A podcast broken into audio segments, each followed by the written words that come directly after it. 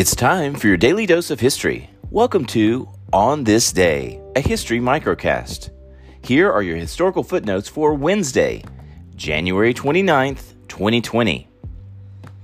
On this day in 1845, Edgar Allan Poe's The Raven was published for the first time in the New York Evening Mirror. On this day in 1969, the Glen Campbell Good Time Hour debuted on CBS TV. On this day in 1963, the first members to the NFL's Hall of Fame were named. And born on this day in 1843, the 25th U.S. President, William McKinley. That concludes today's history. Now it's time for your quiz after the break.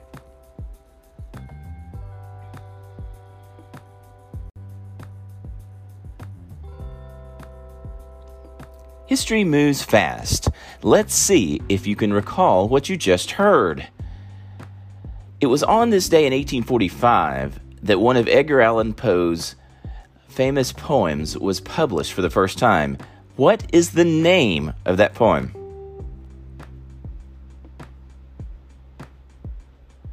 Answer The Raven.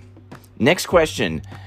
Name the show that debuted on CBS TV on this day in 1969.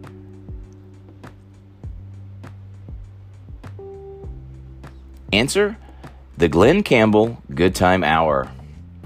Last question Who was the 25th President of the United States, also celebrating his birthday today, or was born on this day? 25th President of the United States.